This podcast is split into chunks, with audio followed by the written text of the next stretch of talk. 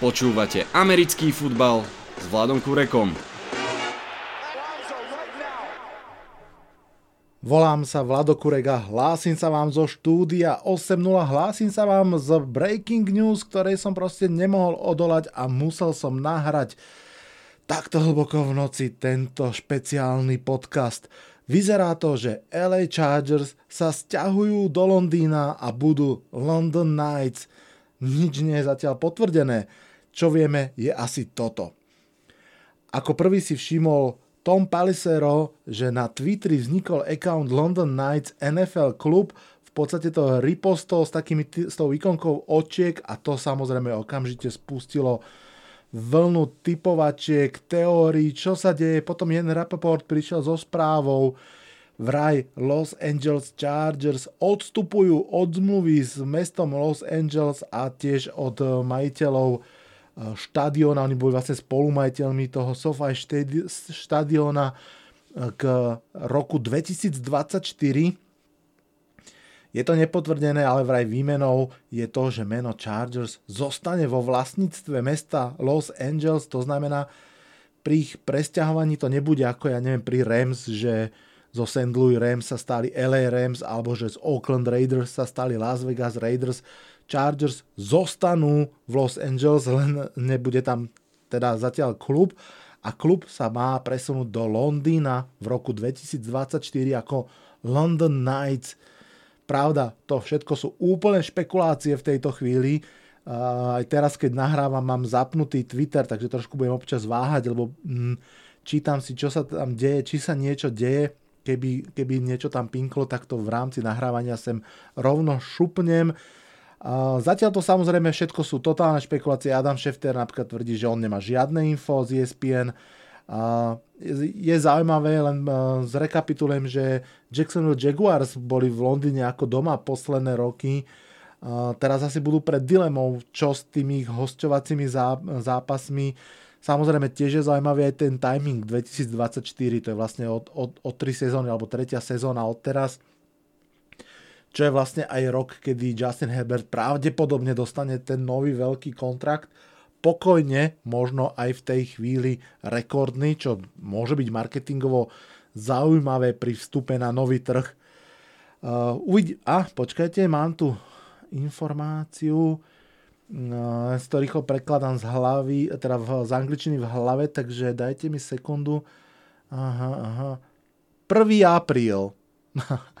Áno, prepáčte, 1. apríl, neodolal som, ale keď už ste tu v tomto podcaste, tak sa aj vážne porozprávame o ozajstných NFL veciach. Vitajte a počúvajte.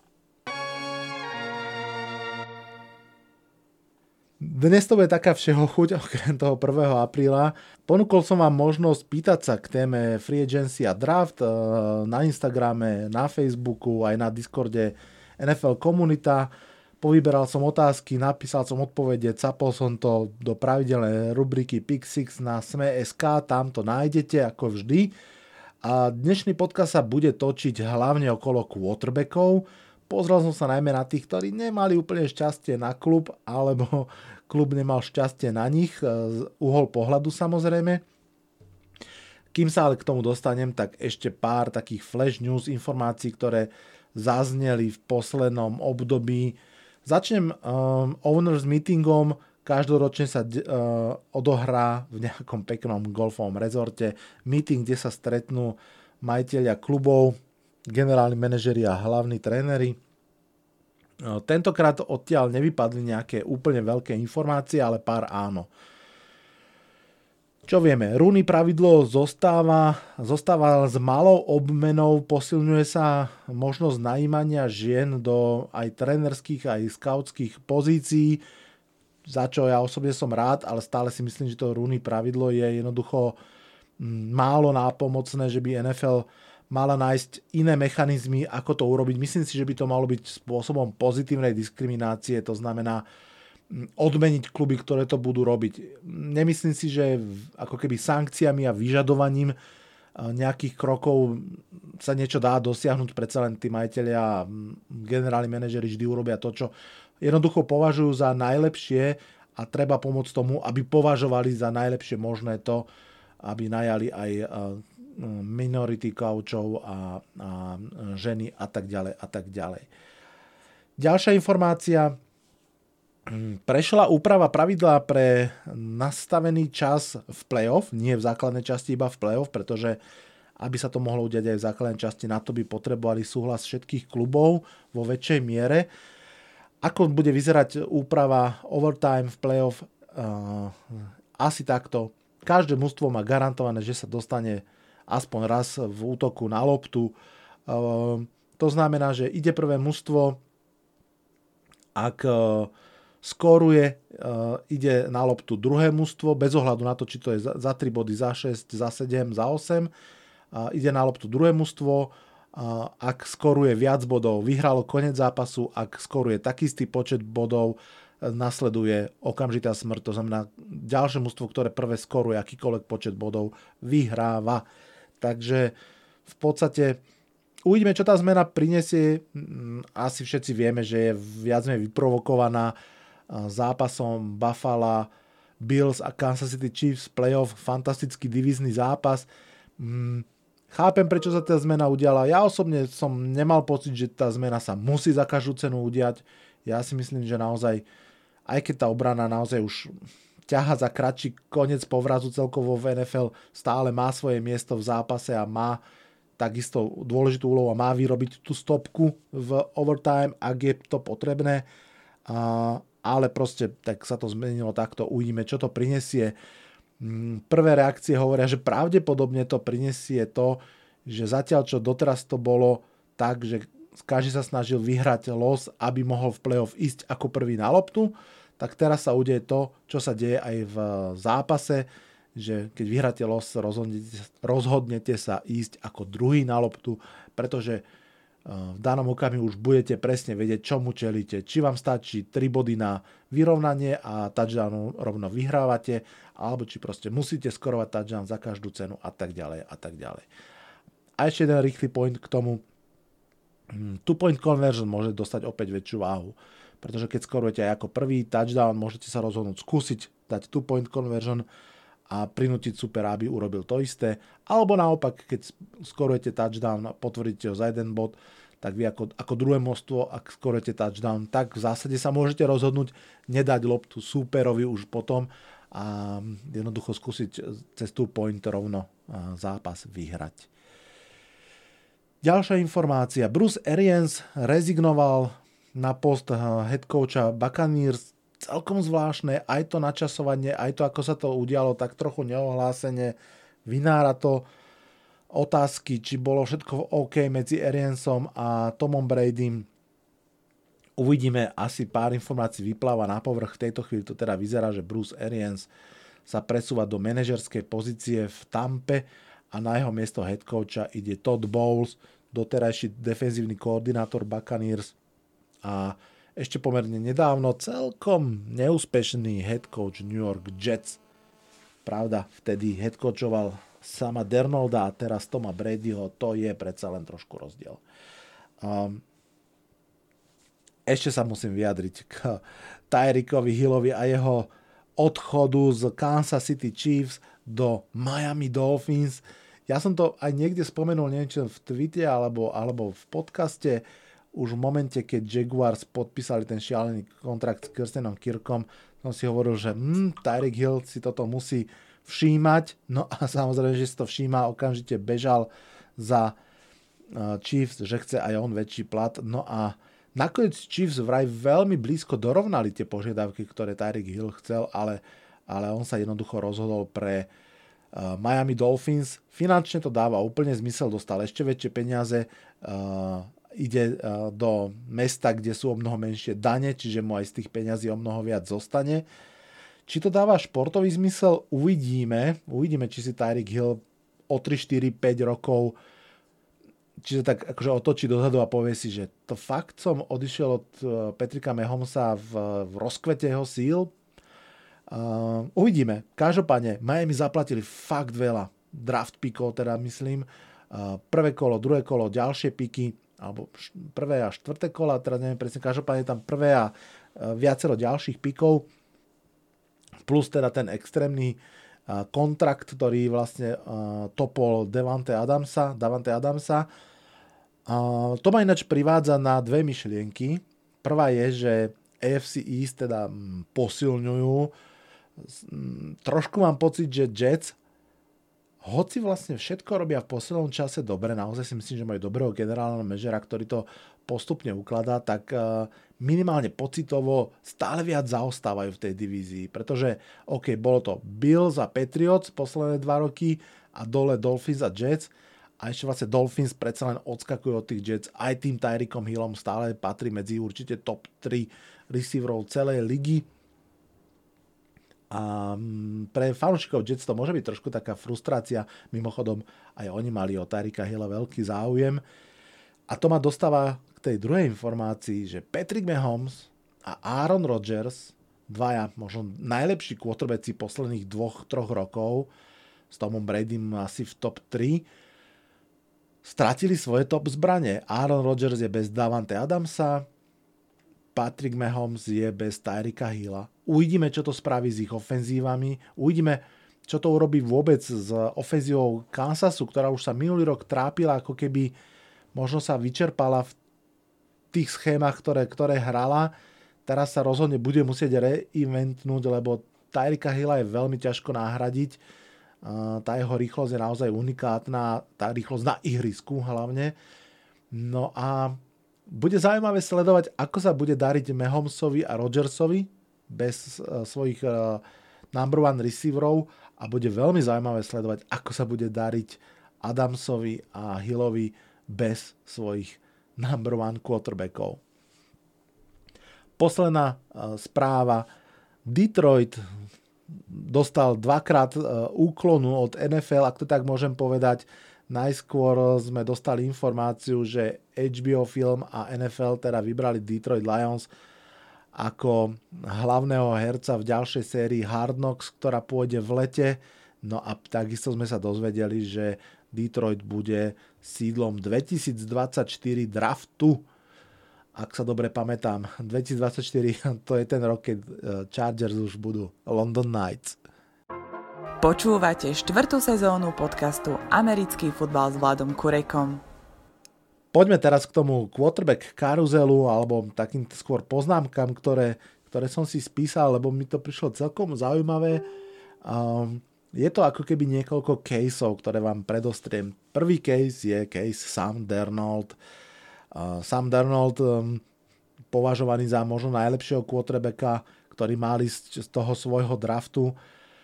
Um, má takýto príbeh celkom zaujímavý, že New York Jets mali v zostave Teddyho Bridgewatera a napriek tomu teda draftli z tretieho miesta draftu Sema Darnolda. Potom o pár rokov neskôr Carolina Panthers mala Teddyho Bridgewatera v zostave a tradela s New Yorkom Jets pre Sama Darnolda. No a v tejto chvíli to vyzerá tak, že Panthers majú Sema Darnolda ešte stále ale zdá sa, že chcú tradenúť pre niekoho, chceli pre Mayfielda, chceli pre Garapola, jedno aj druhé asi padlo, ale zdá sa, že nie sú úplne spokojní s tým, koho tam majú, čo asi ktokoľvek videl aspoň pár zápasov Panthers chápe a naozaj Carolina sa dostáva do prekernej situácie na pozícii quarterbacka a bude zaujímavé sledovať, ako dopadne aj case Darnold, aj case Carolina Panthers. Poďme ďalej. Druhý case mám, case Indianapolis Colts. Áno, mužstvo, ktoré v roku 2016 malo Andrew Laka, 2017 Jacoby Brisseta pod centrom, 2018 opäť Andrew Laka, 2019 Jacoby Brisseta, 2020 Filipa Riversa a 2021 Carsona Venca bude mať v 2022 Meta Ryana.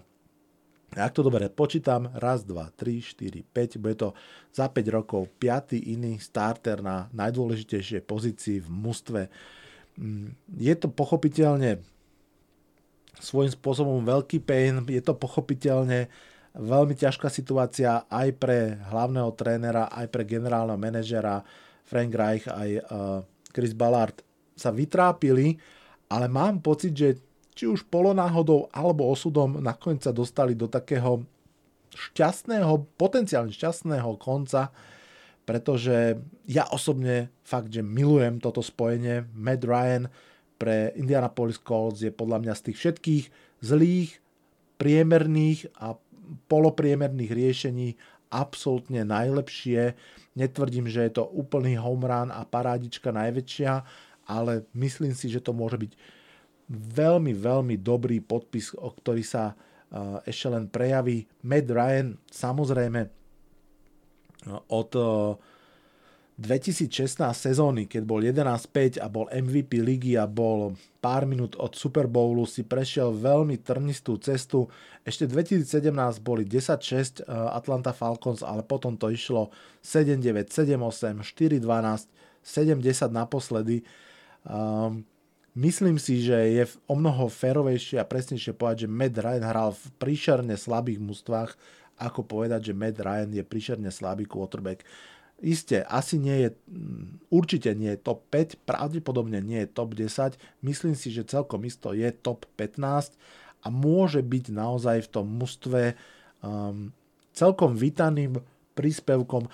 Uh, Colts boli v podobnej situácii podľa mňa ako Denver Broncos. Dobre vybudované mužstvo, ktoré ako keby míňalo čas, míňalo kontrakty, a nevedelo sa jednoducho s existujúcim quarterbackom pohnúť ďalej. Tak ako Russell Wilson dáva Broncos šancu súťažiť, takisto si myslím, že Matt Ryan dáva šancu Colts súťažiť.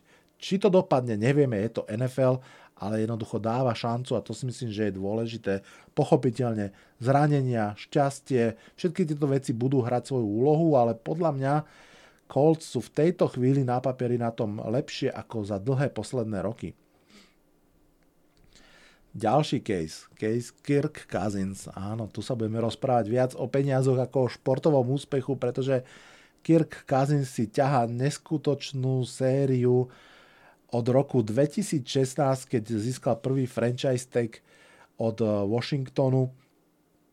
Vlastne je eh, neustále s plne garantovaným kontraktom rok čo rok, čo vlastne nemá žiaden quarterback. Až teraz ten šialený kontrakt pre Dešona Vocna, ktorý je tiež vlastne na 5 rokov plne garantovaný. Vlastne stále svojím spôsobom menej ako to, čo dosiahol Kirk Cousins. 2016 franchise tag, 2017 franchise tag, 2018 až 2020 trojročný kontrakt na 84 miliónov plne garantovaných a potom vlastne dvakrát predlženie až do 23 opäť s garantovanými peniazmi, myslím, že vo výške okolo 31-36 miliónov dolárov na rok. Kirk Cousins patrí medzi priemerných quarterbackov, ale patrí medzi vysoko nadpriemerných biznismenov. Poďme k ďalšiemu caseu, case Pittsburgh Steelers. Pittsburgh Steelers majú mm, v tejto chvíli Miča Trubiského ako svojho QB1 Samozrejme, myslím si, že je úplne realistické eh, byť veľmi skeptický v tejto situácii. Áno, Mitch Trubisky mal určitý potenciál, preto bol draftovaný veľmi vysoko. Áno, Mitch Trubisky sa zúčastnil ročnej liečby v Buffale. Aký je výsledok tej liečby, nevieme. Môže byť zázračný, môžeme vidieť Miča Trubiského, akého nepoznáme. Uvidíme. Každopádne Myslím si, že Pittsburgh Steelers naozaj patria k tým serióznym kandidátom na získanie ďalšieho quarterbacka z draftu. Môže to byť quarterback v prvom kole, ak to bude eh, Willis alebo Pickett. Môže to byť quarterback aj v eh, druhom kole, alebo teda v druhom dni, skôr by som povedal. Uh, viem si predstaviť, že hm, sa uspokoja aj ako keby s takouto hm, náhradou dočasne a budú mm, súťaž, nechajú súťažiť Trubického a ja neviem, Carsona Stronga. No, som veľmi zvedavý, ako e, Steelers k tomu pristúpia, ale mám pocit, že to bude naozaj kombinácia takej tej trpezlivosti a že skôr budú čakať, či naozaj jeden z tej dvojice Willis Pickett padne takmer k ním alebo úplne k ním. Bol by som trochu prekvapený, ak by skákali napríklad do top 10. Ale ak by si chceli vymeniť 6. alebo teda 5. alebo 7. miesto z Giants, ja by som to privítal. tak toľko ku quarterbackom a ešte poďme k tým mústvám, pretože máme tu ešte jeden case a ten som si nazval case Draft 2021. Je to o tom, že viacero mustiev v minuloročnom drafte mohlo draftovať quarterbacka a neurobilo to. Ako vieme, hm, išlo o veľmi silný ročník, aspoň teda čo sa týka perspektívy. V prvom kole nakoniec bolo draftnutých 5 quarterbackov. Samozrejme o ich osude ešte zďaleka nie je rozhodnuté v tejto chvíli e, to vyzerá, že Mac Jones má veľmi príjemne našlapnuté, ktorý bol vlastne mm, draftovaný ako piatý z nich. Takisto Davis Mills, ktorý bol draftovaný ako šiestý až e, v druhý draftovací deň v Houstone ukázal, že nie je úplne márny. Naopak tie top piky sa ešte trošku hľadajú. Každopádne niekoľko mústev urobilo rozhodnutie nedraftnúť. Poďme sa rýchlo pozrieť na to, či urobili dobre alebo nie. V prvom rade na štvrtom mieste Atlanta Falcons. Tá mala v tej chvíli k dispozícii aj Fieldsa, aj Meka Jonesa. Pripomeňme si, že z prvých troch miest išli traja quarterbackovia, Trevor Lawrence, Zach Wilson a Trey Lance.